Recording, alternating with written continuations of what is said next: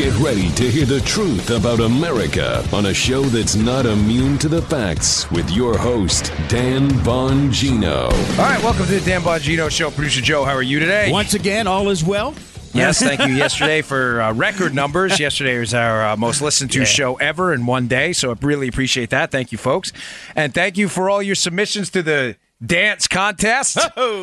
Yeah, uh, we'll announce one winner today, and we have a five or six more, and we may pick some more. There were so many that were so inspirational. To Leanne, thank you, Leanne, for your incredibly inspirational story. You brought my wife to tears. She said she was going back to school to earn a PhD because she wants to teach in uh, university. She was inspired by the show, which is very humbling for me, and uh, wants to go teach conservative values in uh, an arena, the university system, Joe, infested by far leftism. So good for you, Leanne. Appreciate that. We'll get you out those books. We're going to start that. We'll we'll announce a few more winners during the week. So appreciate that. Uh, a lot of breaking news. Gosh, this morning, turn on the TV. So Paul Ryan's not running again. Yeah. Uh, bombs may be dropping over Syria any minute. We have what happened yesterday with the Cohen raid. It's uh, my head is spinning. Uh, where to start? Where to start? Where to start? Hey, uh, one more thing before we get started. Matt Palumbo, who does my debunk this uh, content on the website, if you go to Bongino.com and you click on debunk this, he has some more great pieces. One of them I'll put in the show notes today, which is a really, really good read. And they're all short. We do that intentionally. Is the myth, Joe, that the tax rate was 90% on rich people in the Eisenhower era. Democrats use this talking point all the time. And the purpose of debunk this, folks, is evergreen content to help you uh, argue with liberals who will use these talking points. You understand? Like, I pick things, me and Matt, that I've been challenged on while running for office and while doing commentary on TV. Things that I've been challenged on. Oh, well, damn, what are you crazy? Eisenhower taxed the rich at 90%. Did he? Hmm. You sure? Read debunk this. That's a nonsense talking point. That may have been the nominal tax rate. It wasn't the effective one. So Matt has a piece up there. Check that out. All right. Uh, today's show brought to you by buddies at iTarget. iTarget, one of the best systems out there for practicing and uh, maintaining the proficiency of your, uh, your your use of firearms. Folks, if you're going to have a firearm and you're going to, God forbid, involved in a self defense scenario, or you're a hunter, or you're a sportsman, or you just like target shooting, it's obviously uh, it, it, it's a must to be proficient with that firearm. One of the best ways to do that is dry firing. Dry firing is when you safely unload a weapon. You check it, you check it twice, you check it three times. You can't afford to make any mistakes there. And you practice uh, firing with a safely unloaded weapon. You practice your trigger control, your sight alignment, equal light on both sides, get your grip. Uh, you you want to make sure you can you know pull that trigger and not uh, you know not yank it. When you yank that trigger, you wind up pulling to either side. So we used to dry fire a lot in the Secret Service. Well, the iTarget guys thought of a really great way to take your dry fire practice to the next level. They will send you a laser round for the weapon you have now. You don't have to make any modifications. You don't have to buy any special equipment. It's not going to damage your gun in any way. If you have a nine millimeter like I do, Glock 43, They'll send you a laser round. You drop it in a firearm, and when you depress the trigger on what is an unloaded weapon, because it's not a live round, obviously, it'll emit a laser onto a target they send you. You see exactly where that round would have gone, which is terrific because now you know if you're accurate or not. People send me reviews of this product; they love it. They can't put it down. It's almost like a video game to practice your proficiency. Go check it out. itargetpro.com. That's the letter I. Targetpro.com. itargetpro.com. Here's a promo code for you. Save ten percent. It's a crazy one, Joe. Dan. Dan? Where'd they get that promo code? Amazing. Dan for 10% off. Go check it out, itargetpro.com. It's a it's a story of my life. Yeah, yeah. Dry firing. Yeah, dry.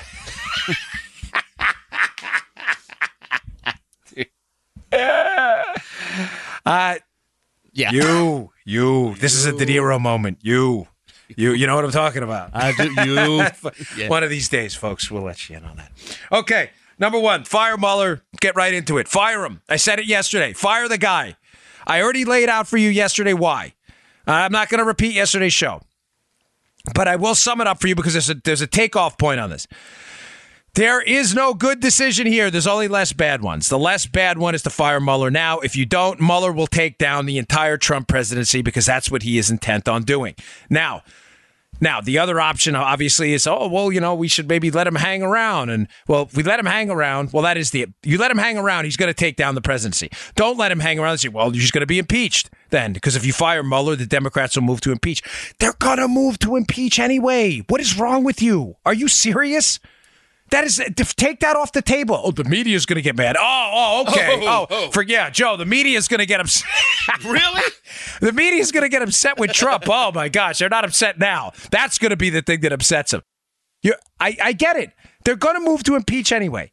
The guy is clearly conflicted. I laid out the case for you yesterday. Please listen to yesterday's show. It was our most listened to show ever.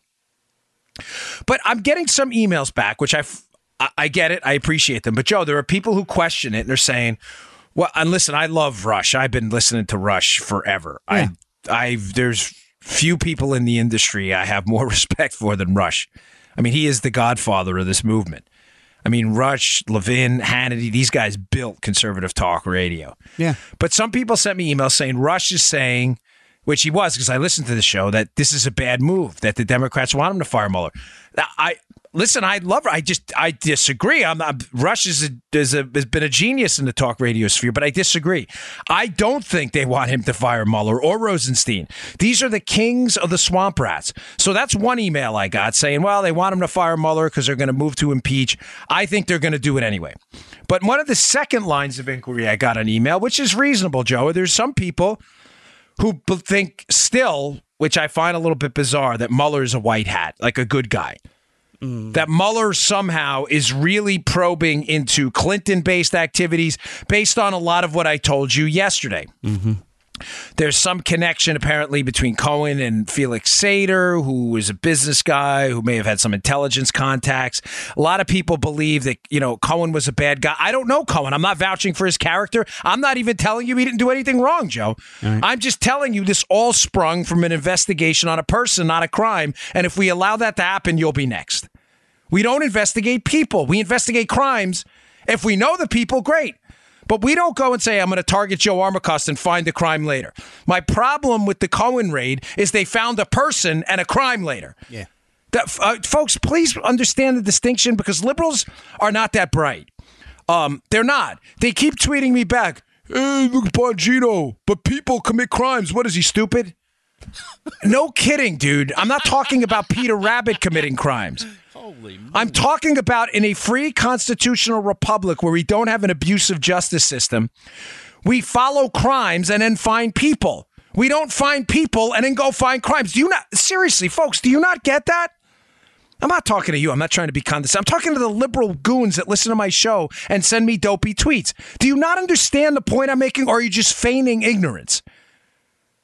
My problem with the Cohen raid is not that he didn't do anything wrong. I don't know what he did wrong. I'm not Cohen. I've never met the guy. My problem with the raid is they found Trump and then found crimes, not found crimes and then found the people that did it. Do you not? Do, please get that. The fact that you don't have a problem with it, this speaks to your tyrannical impulse. It mm. does. Don't run from it. Own it. You're a mini tyrant. You want to target people and find the crimes later. What was it that the communist airline, Joe? Show me the person, I'll show you the crime. Yeah. They, they don't get that. Oh, Bongino doesn't think people commit crimes. Oh, oh, gosh, you can't be this dumb. You seriously can't. Maybe you are. I'm not sure. I don't. I don't want to get personal. I get angry and, and the show goes off the rails because that's happened before and mm people don't like it. I understand. But folks, this is upsetting that people don't get what I'm talking about. Mueller, my problem with the raid is they're looking for crimes because they're looking for Trump, not investigating crimes and looking for the people that did it. Now, why do I dispute theory number two? Number one, again, the the, uh, the refutation of my fire Mueller approach was, well, that's what the Democrats want. They're going to impeach. I they're going to impeach anyway. There's there's no distinction. It's a distinction without a difference. Secondly, Mueller's a good guy. He's not. He is not a good guy. I'm sorry. How do I know this? Well. All right, I got to be a little delicate here, but folks, what he did to Mike Flynn, I've got some good stuff on this from very reliable people. What he did to Mike Flynn was inexcusable. Mike Flynn, Trump's national security advisor for a very limited amount of time. You all know the story. He was interviewed by the FBI about a conversation with the Russian ambassador. Yeah. The his telling of what happened during the conversation didn't marry up exactly with the transcript they had because they were spying on Mike Flynn. Nothing to see here, folks. Not that that's a big deal. Of course, me dripping with sarcasm here. Flynn, it was acknowledged by multiple FBI officials, including Jim Comey himself, that Mike Flynn was not being dishonest in the interview. I've suggested to you reasons why. His recollection of the conversation may not have been accurate for a number of reasons. He was on vacation, it was late at night. The FBI agrees, by the way. Oh, Dan, you're just trying to defend Flynn. I'm just agreeing with the FBI, Joe. Yeah, yeah. Jim Comey himself said they thought Flynn was being truthful. But what did Bob Mueller turn around and do? He turned around and charged Flynn, bankrupted him for his legal defense and everything, charged him with lying to the FBI, even though the FBI said they didn't think he was lying. Please, again, explain to me. And I'm not knocking people who are doing quality investigative work. You're free to your own theories, too. I'm not here to bash anyone. I'm just saying to you, given my the, a good source on this, I don't know where you're getting that from that Mueller's a good guy. He was not helping Flynn. The Flynn thing was not some, you know, Joe, Joe, triple, quadruple end around, like four dimensional chess. Yeah. He, that you're, I'm telling you, you're not right if you believe that. I'm, I'm, I'm sure of it. I would bet my entire professional reputation on it. You are not correct. Based on that alone, I cannot come to the conclusion, and again, this is my opinion. You're free to your own. That that um that Bob Mueller is in any way acting in the interests of the Trump administration or America. Bob Mueller is looking to take down Donald Trump.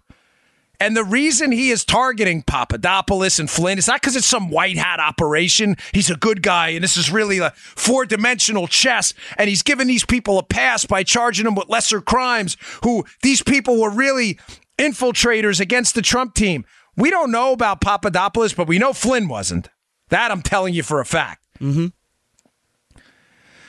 That's not what's happening.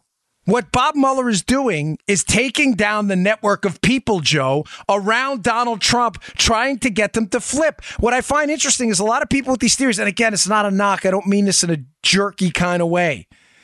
They've never investigated federal cases. A lot of them were never federal agents. Some some were, but they have different theories.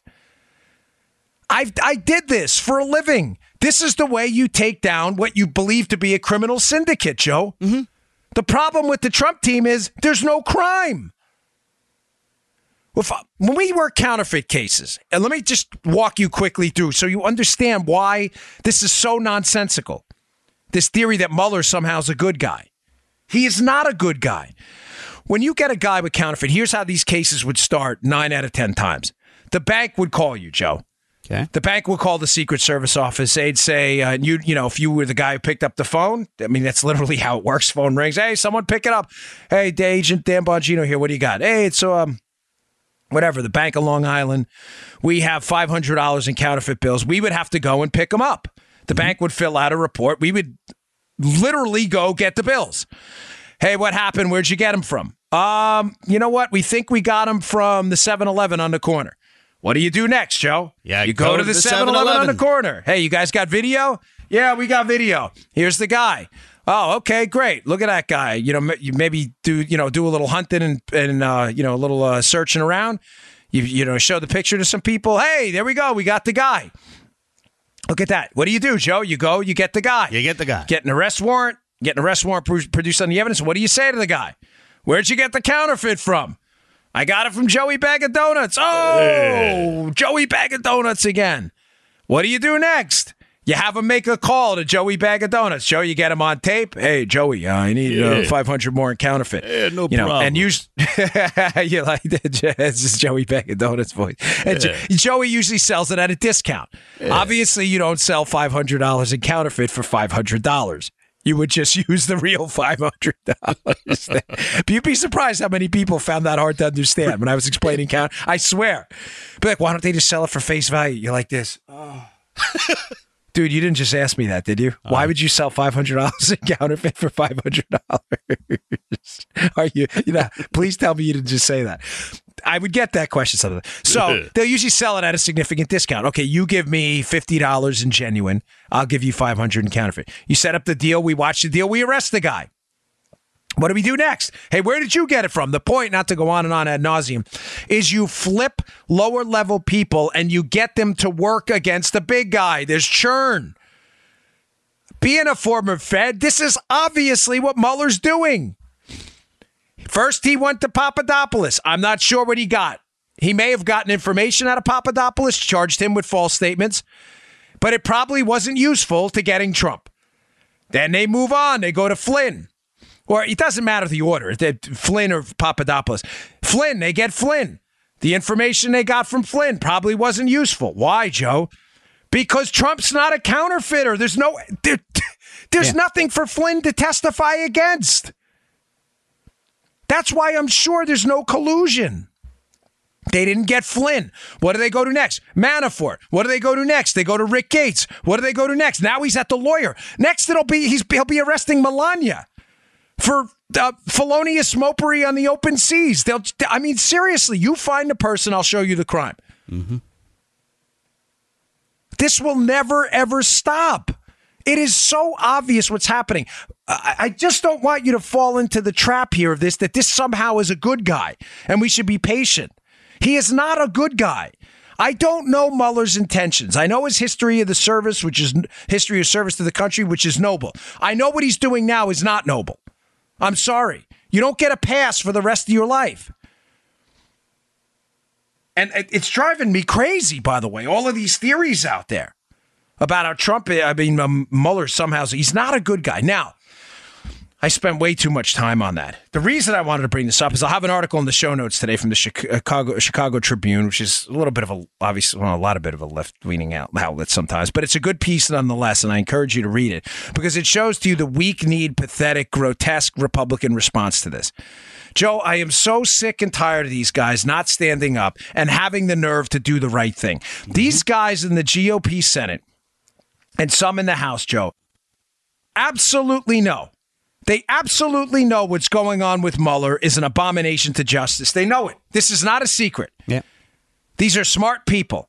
And in order to cater, because they're weak kneed and all they care about is power, to cater to reelection interests among the so called moderate Democrats and moderate Republicans. By the way, moderate Democrats, which don't exist and will never vote for them anyway, mm-hmm. they're coming out with all these statements. You know, Chuck Grassley. Are you serious, Chuck? Chuck Grassley senator out there saying, oh, this would be suicide. He shouldn't do it. Thom Tillis from North Carolina. By the way, if you're in North Carolina, email this guy, call his office, be cool about it as always, Thom Tillis, and ask him what the hell he is doing with this Trump thing. Thom Tillis, who co sponsored a bill, by the way, Joe, yeah. co sponsored a bill to prevent Mueller from being fired by Trump, which, by the way, how that would be constitutional yeah. is beyond me. I am not a constitutional attorney. You don't have to be to understand basic mechanics of the Constitution. Bob Mueller works for the Department of Justice that falls under the executive branch of the presidency. That's it. It's as simple as that. The president wants or you know can order Mueller to be fired. There is no question whether it's politically savvy. Again, I just discussed why some people disagree. Mm. I don't. I think he should fire Mueller. But a law to stop the president from being the president, folks, that's not even constitutional. It'll be thrown out immediately. But Thom Tillis, a Republican, cannot seem to get his head out of his butt and seems more concerned with the feelings of moderate Democrats who will hate him anyway ah. than he does about doing what's right. This is just sickening, folks. It really is. Will you guys grow a spine, please? There's no onions on that burger.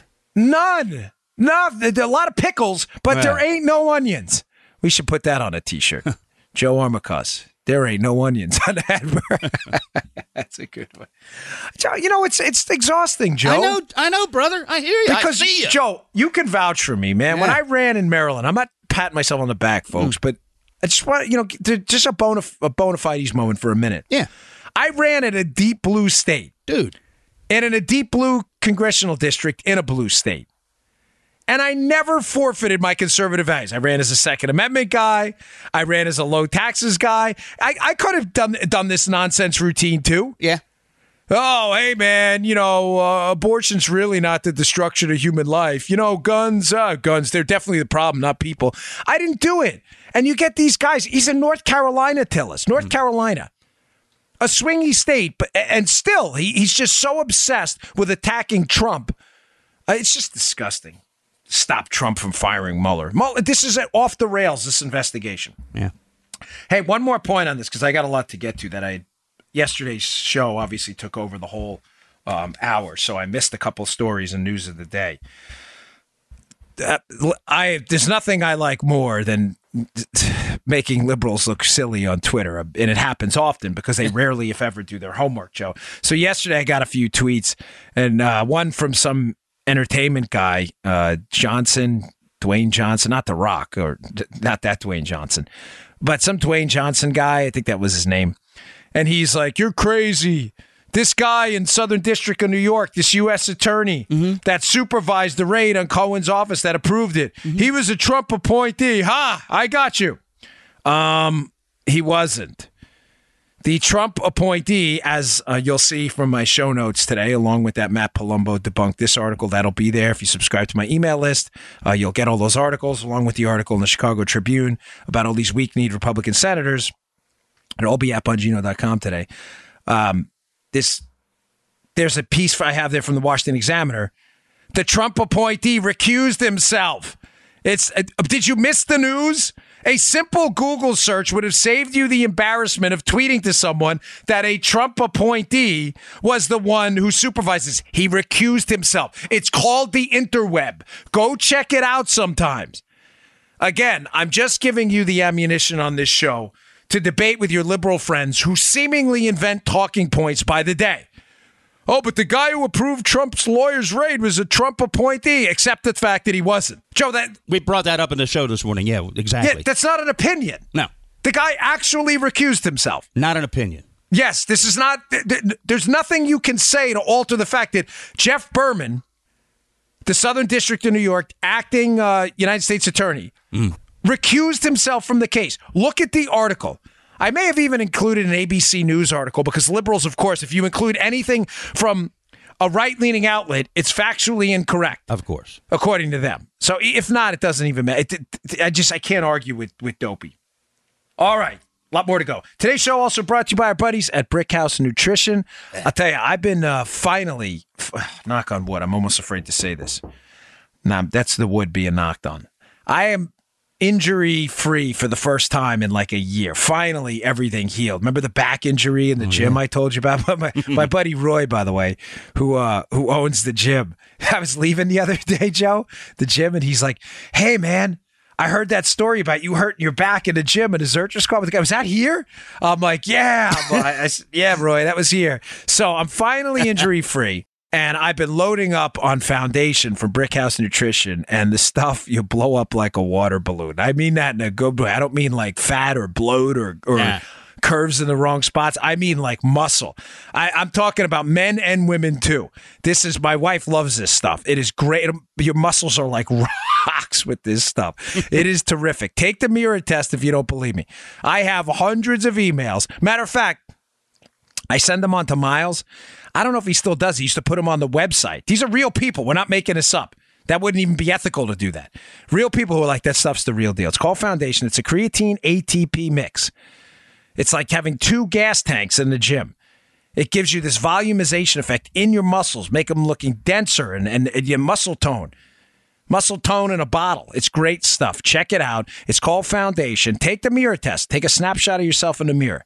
You don't have to take any pictures. Take a mental snapshot. Look at yourself seven days later. It's that good. I love this stuff. I have been just crushing it in the gym lately, thanks to Foundation. It's available at brickhousenutrition.com slash Dan. That's brickhousenutrition.com slash Dan. Check out Foundation today. And uh, if you subscribe to my email list, there's a little banner ad at the top. You can click on that too. That that helps us out and helps Brickhouse. So thanks a lot. Great product. Go check it out. All right, what should we get to next? All right, big news yesterday I couldn't get to because of the uh, Pinchuk story. The budget deficit, the CBO released a, a very uh, disturbing. I get it, the CBO. I understand. I've bashed the CBO before. I I have no faith in what the CBO says. They've been wrong on just about everything. Um, but I don't want to ignore the information they put out uh, because liberals are using it. And, you know, you need to understand that even though the CBO has been historically inaccurate about a number of things, the report is disturbing. The report is about the budget deficit, Joe, and the budget deficit is ridiculous, absurd, outrageous, unsustainable. It is a tidal wave, red menace coming ashore that is going to wash away everything soon if we don't wake up um, and smell the Sunday morning newspaper soon and what's uh, what's inside it. The budget deficit's exploding to $804 billion by next year. They're predicting 1 trillion by 2020. Folks, even if they're off by $200 billion in either direction, you're looking at a deficit between $800 billion and $1.2 trillion by 2020. That is an absurd amount of money. Absurd. The entire budget for the state of Florida is about a tenth of the deficit. Folks, this is not sustainable. This cannot happen. Now, I talked to you about the Impoundment Act and Trump's efforts, which I applaud. They signed that disastrous omnibus package, which overspent like crazy. But I applaud their efforts now to look at rescission, the Impoundment Act, or in other words, to not spend some of the money. From my contacts up on the Hill, it is getting some serious play. This idea that they will take back some of that federal spending. Round of applause if they do it but it better be significant. Don't make it $100,000 for a shrimp on a treadmill study. It better be billions and it better be significant. The problem I have with this report, Joe, mm-hmm. is one of the parts of it that didn't get publicized. Because remember, Joe, the left all of a sudden cares about deficits again. Oh, yeah. Why? Mm-hmm. Because there's a Republican in the White House. That's why. That's the yeah. only reason, by the way. If this was Donald Trump, nobody would give a rat's caboose about any of this. They care about deficit, and they should. They should. And I want to be crystal clear. I care about debts and deficits all the time. Yeah. Debt and deficits, whether it's a Republican, I've been crystal clear. Bush spent a lot of money. Obama spent dramatically more. And right now, under the Trump team, they're spending a lot too. We don't have. We got to do something. I think Trump's aware of the problem. We'll see what happens with impoundment. But what was left out of it, Joe, interestingly enough, the CBO analysis was some good news. Hmm. Which proves the point I've been making to you over and over and over again that the correlation between tax cuts and lost government revenue is nil. In other words, when you look at tax cuts historically, this is important and critical you understand this. The Democrats want you to believe that tax cuts lead to lost government revenue. I'm not a fan of government revenue. Let me be clear about that. But I'm suggesting to you that the math they're using is nonsense. It's easily debunked. Let's walk this through rationally and use using reason, not emotion, unlike the left. Okay. If tax cuts led to a loss in government revenue, Joe is. I, am not trying to confuse you here. I'm really right. not trying to be complicated. Mm. Don't you think we could look historically at tax cuts and look at what happened to government revenue and expect that government revenue went down? Uh, you would expect that. You would expect that's not complicated, right? Like you're not an economist, right? You're not a finance guy. Nope. Joe's the best sound engineer I know, mm-hmm. but he doesn't have to be a math major to figure mm out what I just told him is basic reason. Right. If the Democrats' assertion that cutting taxes leads to a dramatic loss or even a loss at all of government revenue, then you would expect that if we looked at tax cuts in the past, government revenue would have went down. I promise this will relate to the story in a second. It didn't. Huh? The Reagan tax cuts. Uh, shockingly, I've only said this a million times. The Reagan tax cuts, tax revenue went up. Not only did it not go down, so not only is your point categorically false that tax revenue went down, it went up. It's you are so wrong. You're so wrong, you're almost right. You're like 360 degree wrong, where you're back at being right. That's how wrong you are. Tax revenue went up. George H.W. Bush tax cuts, tax revenue went up. Calvin Coolidge tax cuts, John F. Kennedy tax cuts, the list goes on and on and on and on and on of tax cuts where tax revenue went up. Folks, just look it up. Maybe I'll have Matt do an exhaustive study of this. It went up. It just look at the numbers. Look at the government's own website. Why I bring this up in relationship to the CBO report, Joe, is remember after the Trump tax cuts, what were we told? Man, the rich, you yeah. guys are going to get over, man crazy rich, you're the worst. Yeah. Government's going to lose revenue. That's what we were told. Yeah. Even the CBO report, stacked, by the way, stacked with leftist Keynesians, shows that tax revenue is going to continue to go up. Oh, oh, oh, that's a shocker. That's a shocker for mm-hmm. every leftist out there that's never done a modicum of homework on the subject. Tax revenue is going to rise, be about 44 trillion over 10 years. The problem is, as we've always said, is government spending is going to rise to 56 trillion.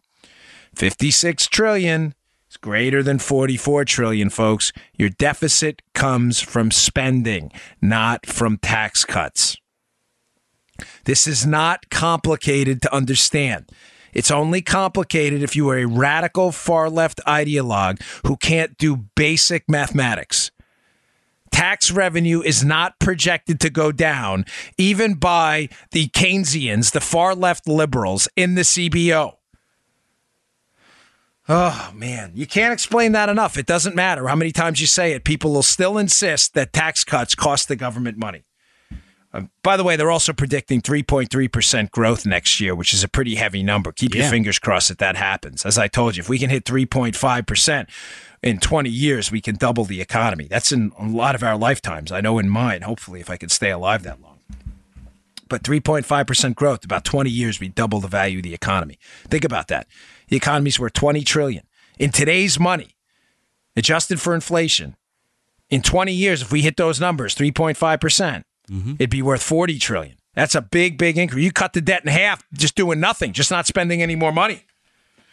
Okay. Um, that kind of relates to the next story I had, which I was going to get to yesterday, but again, was so busy with Pinchuk and his uh, Mueller, the Mueller smoke screen that I, I, I missed it. So there's a story in Breitbart about this senator, uh, Democrat senator at the state level, state senator from California, a guy by the name of Richard Pan, Dr. Richard Pan. This is an interesting story. And I bring it up, and I'll tie it to the tax cut story in a second, but it'll make sense. So Zuckerberg testified up on the Hill yesterday, Joe. Mark Zuckerberg from Facebook, of course. Most of you saw it. Some of you heard about it. Uh, I watched a lot of it live. And it was interesting. Um, I don't think it was anything groundbreaking. I've fallen asleep through half of it. I thought Senator Cruz asked a great, uh, great question, which Zuckerberg didn't provide a great answer to about the uh, uh, the, the basically the, the the shutting down of conservatives on Facebook, and he didn't seem to have a good answer to that. He's like, "Well, we are in Silicon Valley, so there is a liberal bent to our website, our, our our company, but we try our best not to sanction conservatives." That's crap. That's just garbage. The thing with Diamond and Silk, who are deemed quote unsafe to the community, is absurd. We've seen websites like the Daily Wire, a conservative site, uh, their reach get crushed, while the New York Times and NPR, their reach goes up dramatically. It's garbage. They're, the Facebook is clearly attacking conservatives, right? Mm-hmm. But I had said to you in a prior show, Joe, that this was a win-win for Facebook, and it's important you understand this. Attacking conservatives, and I did an interview with the Daily Wire that'll be in the show notes today. It's a pretty good interview. I Check it out. The article will be in the show notes. I said to them that attacking conservatives when you're in social media is a win win for them. I know it's depressing to hear, but you have to understand the battle we're fighting. They fully understand, Joe, that conservatives are limited government, small government people who uh, fear government power like me. They can attack us at will because they know we'll never respond when we get in power by saying, hey, let's use the government to regulate Facebook because it is antithetical to our very existence. Our very existence is built on a house of small government, big individuals. Yes. Now, that comes with consequences. I'm not suggesting this is right. I'm not suggesting we shouldn't respond with our own market power. Please don't misinterpret what I'm saying. I can't stand what Facebook is doing. I've been boycotting them all week. But, folks, there's a very serious danger of using government power and introducing government power into the market on our end. It gives liberals a pass to use that as an excuse later on to increase government power even more. Hey, look what you guys did against Facebook. We're going to respond by sanctioning the NRA and everyone else. Mm-hmm. As you know, I work at NRA TV. That's a big problem. By the way, go check out NRA TV, NRATV.com last night's episode. It was awesome.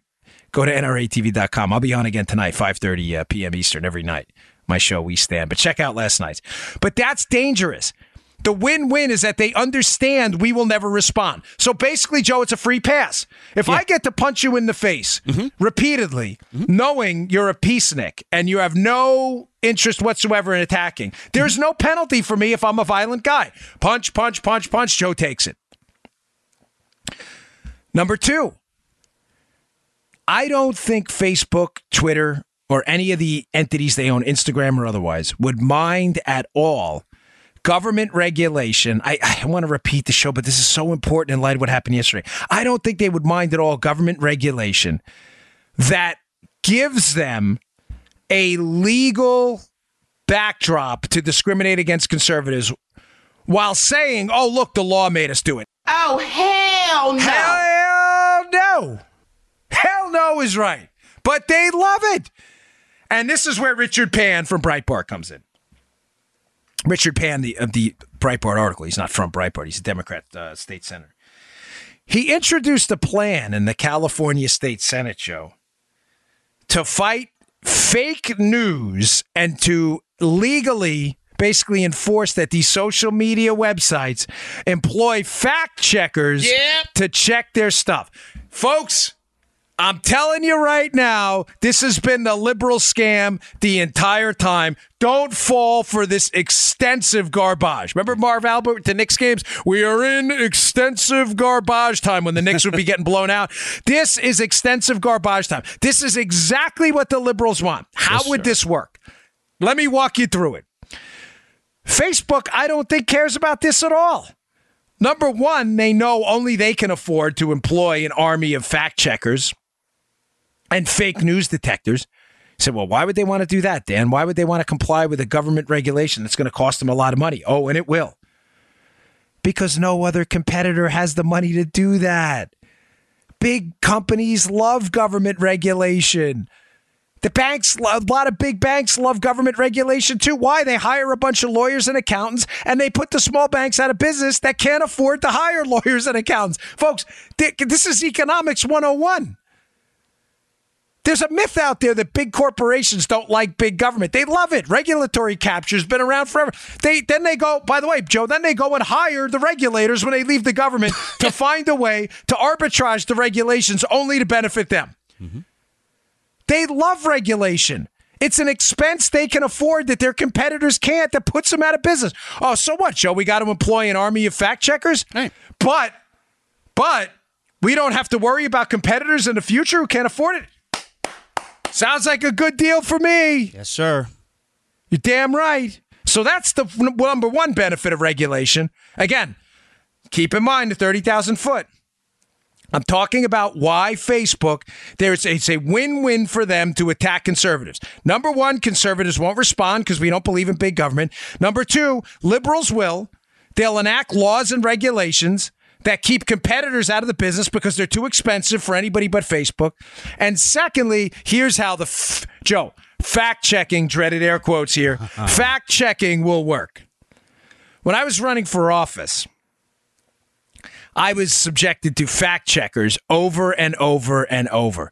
And there's nothing you can say. Uh, believe me, when I, if you say the sky is blue, a liberal fact checker will go, Actually, it is a lighter shade of chartreuse between the. There is no way a conservative will get his fact checked his fact will be disputed because the liberal idea of facts is subjected to their version of what that fact is. I'll, I'll be clear on this in a second, but this is. Let me just explain to you the you know finalize the portion of it with the plan. Mm-hmm. The reason liberals are proposing this, it would give Facebook the perfect opportunity to employ Joe liberal fact checkers. And every time a conservative posts something and they wipe it out, and a conservative howls, "Hey, why'd you delete my post?" Hey, man, hands off, buddy. We're just complying with the law. Our fact go. checker said it wasn't right. Well, what about it wasn't right? Well, we did. now, here's how they'll do this. I got into an argument. There's a true story with a Washington Post editorial guy. The guy was the most condescending, pretentious jerk I have ever dealt with in my. He was so nasty. I was running for Senate. He calls me on the phone. They don't even want to meet with me, and it was about their endorsement for the U.S. Senate campaign in Maryland. Joe, mm. obviously, it was a foregone conclusion they were going to endorse Ben Cardin, the Democrat. It was no, No. they were calling me just to pretend they cared Yeah. The guy on the phone acted like it was an honor that I was talking to him. He said things on the phone call that were completely inaccurate. He said to me, We got into this fight about tax cuts, hence why I'm bringing up this, because I tie the show together often, why I'm bringing up the CBO report. He's like, You know, uh, you don't know what you're talking about. Tax cuts cost the government a lot of money, they lead to debt problems. I'm like, What? Wait, wait, time out. What evidence do you have of that? He said, well, the deficits exploded in the Reagan years. So did the debt. Yes, you're correct. But you're saying that was due to tax revenue, but tax revenue went up. In other words, spending went up faster. This is just a matter of basic common sense. This isn't complex economics. Tax cuts went tax cuts led to increased tax revenue. Unfortunately, the government spent more money at a faster rate. Joe, he either didn't get it, mm-hmm. which I doubt, or he did get it and was a liar, which I'm leaning towards heavily based on his attitude. He was so obnoxious about it. So I cited him the actual numbers. I said, here's tax revenue in year one of the Reagan administration, uh, two, three, four. and went up through the numbers, and it went up almost every year. Matter of fact, by the time he was out, it had doubled. There was one dip they had in 81, but I think it was before the actual tax cut. But after the tax cut, tax revenue doubled. It was clear as day. For I think it was 500 billion to uh, 900 billion that it doubled when Reagan left office. That's just the fact. This guy argued six different ways from Sunday that that wasn't a fact. Joe, that is an easily verifiable fact. Mm-hmm. Reagan cut taxes. Did tax revenue go up or not? The answer is yes. Yes. That's not in dispute. Well, when you adjust for inflation, they only went up by this amount rather than that, but they still went up. Right. Yeah, yeah, but then he says to me, "What he's oh oh this was another doozy." He goes, "But he goes, think about it. It would have went up more the tax revenue if Reagan hadn't cut taxes." Oh, wait, what? One that's called a counterfactual, meaning you can never prove that because it didn't happen. How can you prove what would have happened when it didn't happen? Joe, just to be clear, yes, this isn't like Back to the Future, right? Like we can't. For as far as I know, there's no time machine, correct? No time machine. Okay, good. So we're not crazy. You can't correct the past.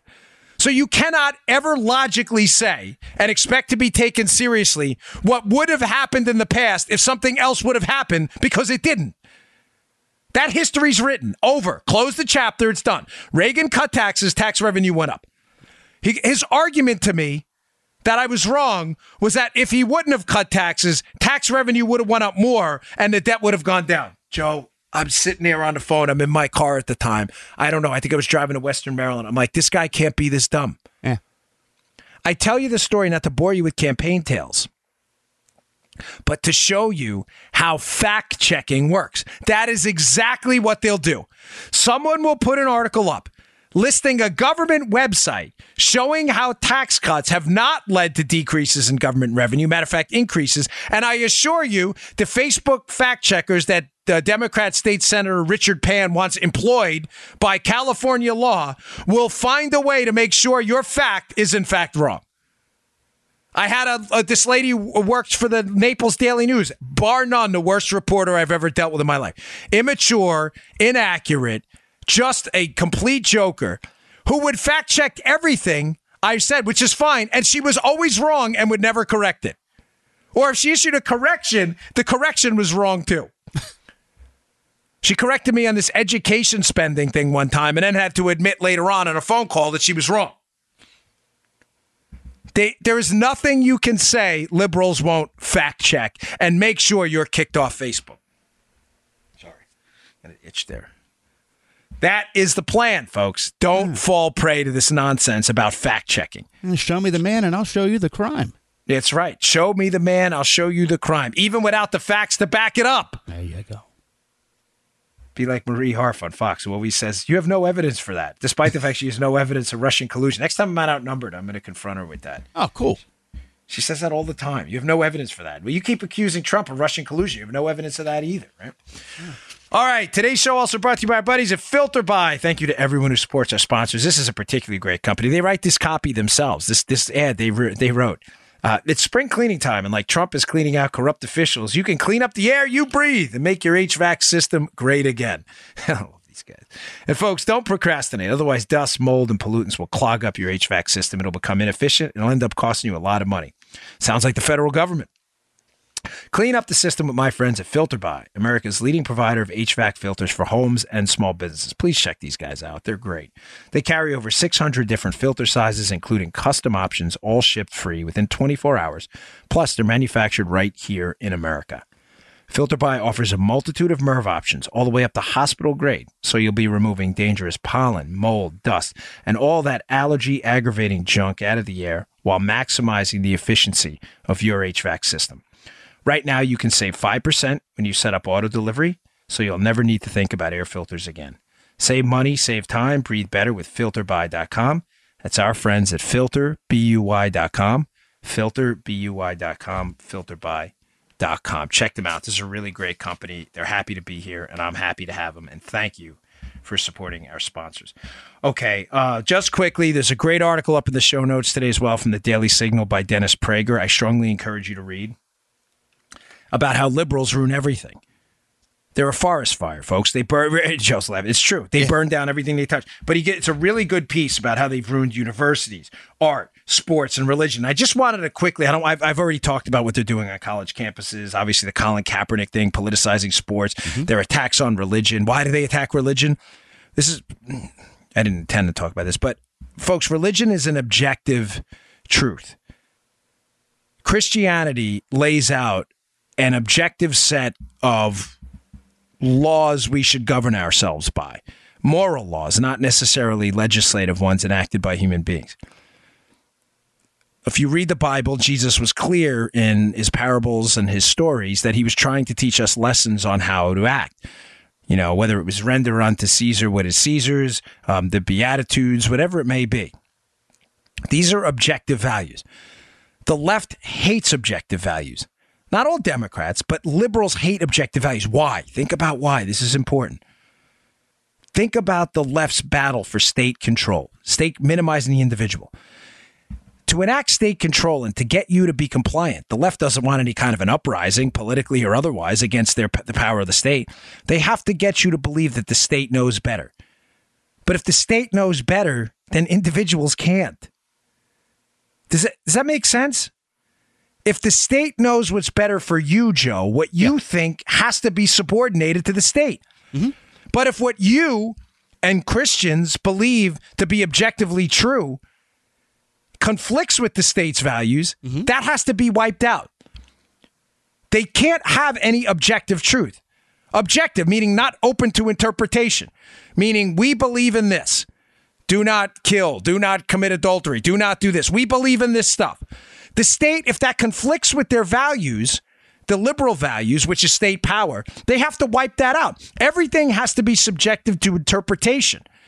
And objective values, by definition, are not subject to subjective interpretation by the state. The liberals hate that. That's the, hence their battle against religion to deconstruct religion. They want you to be compliant to the, I guess the best way to say it is they want you to subjugate yourself to the state, not to God. Right. Big difference. Prager, the Prager piece is really good, but he also addresses something else, and I wanted to bring this up because uh, I was listening to a, a fascinating Jordan Peterson uh, talk. He's uh, really good. He's got some interesting ideas, and he was talking about why the left hates art too, and why they're constantly in an effort to diminish art. Remember that disgusting statue was uh, of Jesus and a thing of urine or something Oh, that yeah. was supposed to be art. This is a concentrated effort by radicals on the far left to, as Prager says, diminish the uplifting capacity of art. Art in the sensible, rational worldview, Joe, is supposed to be something uplifting and beautiful that makes us feel good. Yeah, I mean, you look at the Mona Lisa and you think, gosh, that's really a amazing painting. I mean, I'm using an example we all knew. There's thousands and millions of paintings and you know movies that have been done that are just can transform your life. They were so good and so well done. Songs you hear that I mean, Joe's a big musician, but uh, Joe Joe loves music. I mean, Joe really loves music. I love me. I don't play like Joe. I'm not nearly as talented, but music. Sometimes I hear a song, Joe, and it just like moves me. I mean, I, I heard this. Uh, what's her name? Karina Karina Hawks or something. She she work she uh she sings for this group called the Glades. I heard I think her name is Karina Hawks or something like that. But the the the band is the Glades. I heard this woman's voice one day. I had to tweet it out. It was like magic. It was like an otherworldly experience. Mm-hmm. but it was uplifting. I mean, it made me feel good. Like, I, she, listen, she's, I don't even know her. She's probably a liberal. She probably hated him. I probably just destroyed her career by saying how great she is. Seriously. Because, you know, I, I don't know her. So I'm, you know, I, I have no idea. She, who knows? She could be a conservative. But either way, I don't care. She has a beautiful, you know what I'm talking about, Joe, music, Sure. right? When you hear a voice and you're like, oh my gosh, does that move you? An angel's voice, yes. Mhm. Oh man, I'm like, if you don't believe in the power of God, listen to that voice and you will, because man couldn't create that. I'm sure of it. But it's uplifting. Art is uplifting. The quality of art is uplifting. You know, you don't have to be an artist to look at a, a, a painting of, of some beautiful vista somewhere and go, wow, look at that. I couldn't do that, but that is really beautiful. And I, listen, I'm not an art guy. I mean, I don't go to art galleries or anything, but I can appreciate it. Liberals hate that. And I heard Peterson and, and certainly Prager hits on it in the piece, which I strongly encourage you to read, about how they can't have uplifting art, Joe, because remember, we're all equal. Dipping a statue of Jesus Christ in urine, hey, that's art too, buddy. What are you, uh, discriminating against artists? You know, they art to them is the uplifting component qualitatively of art needs to be decimated because remember, it gives you their the idea, Joe, that there's quality levels in art, that Uh-huh. there is some objective measure of good art. Understood. They can't have that. Just like there's no objective measure of values outside of what the state tells you. That's why they hate religion. It's the same reason they hate art. The Prager piece is genius. Uplifting art. That means, Joe, you and I, you and I, if there's an objective, some component of art that's objective, that uh-huh. means you and I could walk through an art gallery and look at a hundred pieces. Mm-hmm. And generally come to the same conclusion about what probably you know good art is and what bad art is. So if you Joe and I, I'll give you an example, maybe a bit hyperbolic, but to make sense of this. If Joe and I were to go into a museum and view three pieces, okay, piece number one is this landscape piece done that we're like, it's just, it's really good, okay? yeah. The second piece is a pile of dog crap. And the third piece is a statue of Jesus in urine. Mm-hmm. Joe and I could come out and reasonably gauge those three pieces. The landscape is being good art, Yeah. and the other two as being complete total garbage.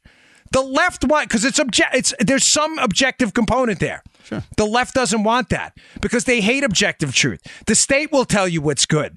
The state will imbue in you a sense of what's good and what's not.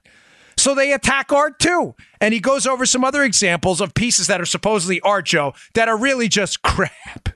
Yeah. So in my example, literally. I didn't intend to talk too much about it, but it's a really good piece. And once you understand the left's destruction of objective truth and anything that's an objective truth, you'll understand why what you know their whole methodology for attacking faith for attacking art for attacking the university. Everything is subjective. It's the whole basis of critical theory. You know when you argue facts to the left that's an objective truth right joe? When i say to a leftist right Yeah. hey reagan cut taxes and tax revenue went up. What's the leftist response? Wait are you a white male? No no critical theory Knowledge is only, th- folks, they say, Google this if you think I'm making this up. Knowledge is a construct of power, Joe. Meaning you're a white male with privilege.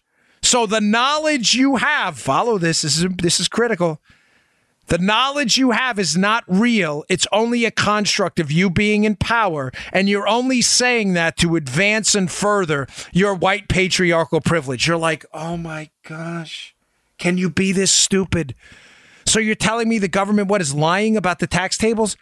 Um, no, but you're this is definitely a critical theory moment. That's a white privilege thing. Okay, whatever, dude.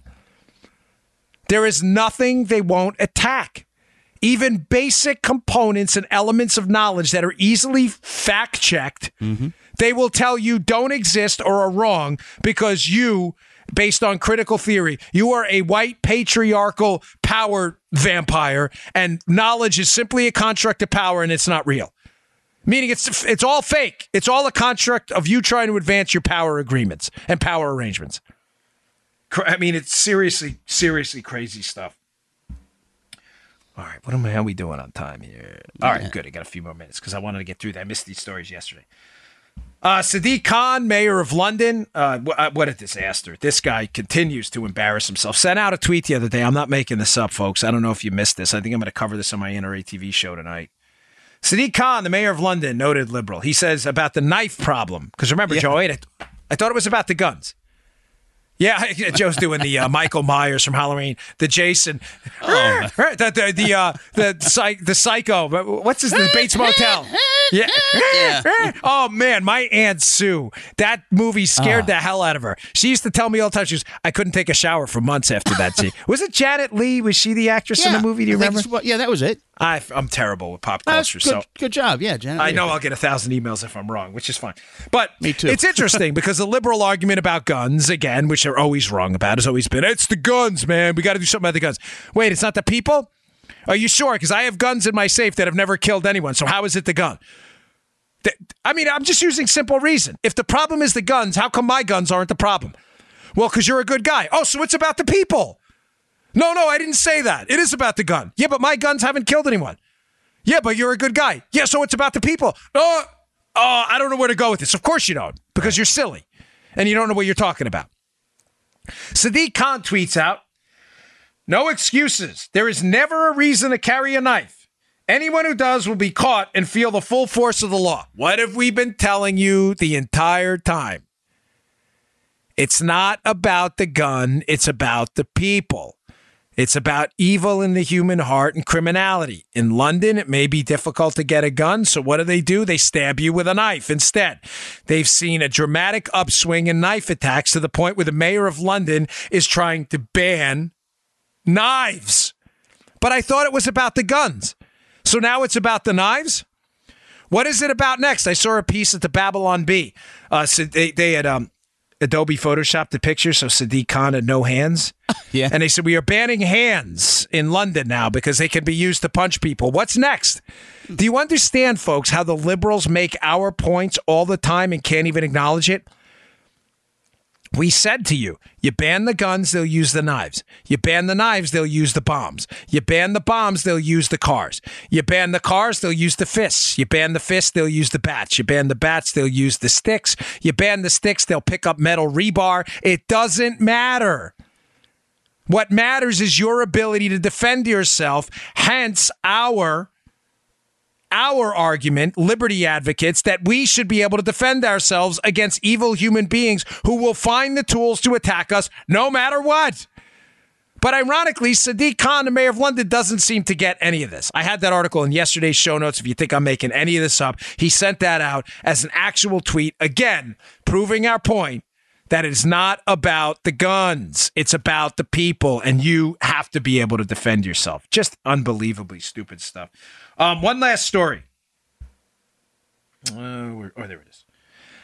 So, Bank of America, here we go again, Joe, is apparently pulling out of loans to companies that manufacture, in their words, military style weapons. I, I I don't know what that means. Uh, there we you cannot buy military style weapons. Um, they are not commercially available without a very complicated, sophisticated fingerprinting process. Uh, you can't walk in and buy a military style weapon. Bank of America, folks. At their old tricks, uh, you know, you know what to do. I don't have Bank of America. I won't ever. Um, but I would strongly encourage you to dance a little bit on this because, again, this is it's all about the fight. Can I just leave this in one note? Because I said this yesterday, and I have two minutes left here. Yeah. I really mean this, and I hope you take this to heart. I get a lot of email, upwards of 500 a day. It's becoming seriously a full time job for my wife and I. We don't mind. This show's for you. I got a ton yesterday. People, I'm depressed. I can't believe this is happening with Mueller. I can't believe this is happening. That we're not, we doesn't seem like we can fight back, folks. Please, I'm begging you to under, keep this in your head. I'm I'm not your preacher, and I'm not trying to be like your motivational speaker.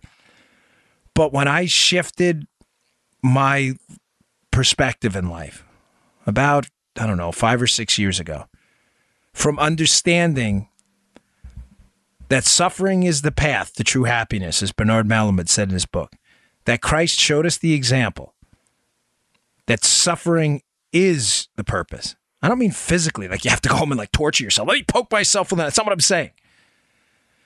Suffering, the fight, That is your sole purpose. Forget the win. It's nice to win, but it's not the win. That is your mission. That is why we're here.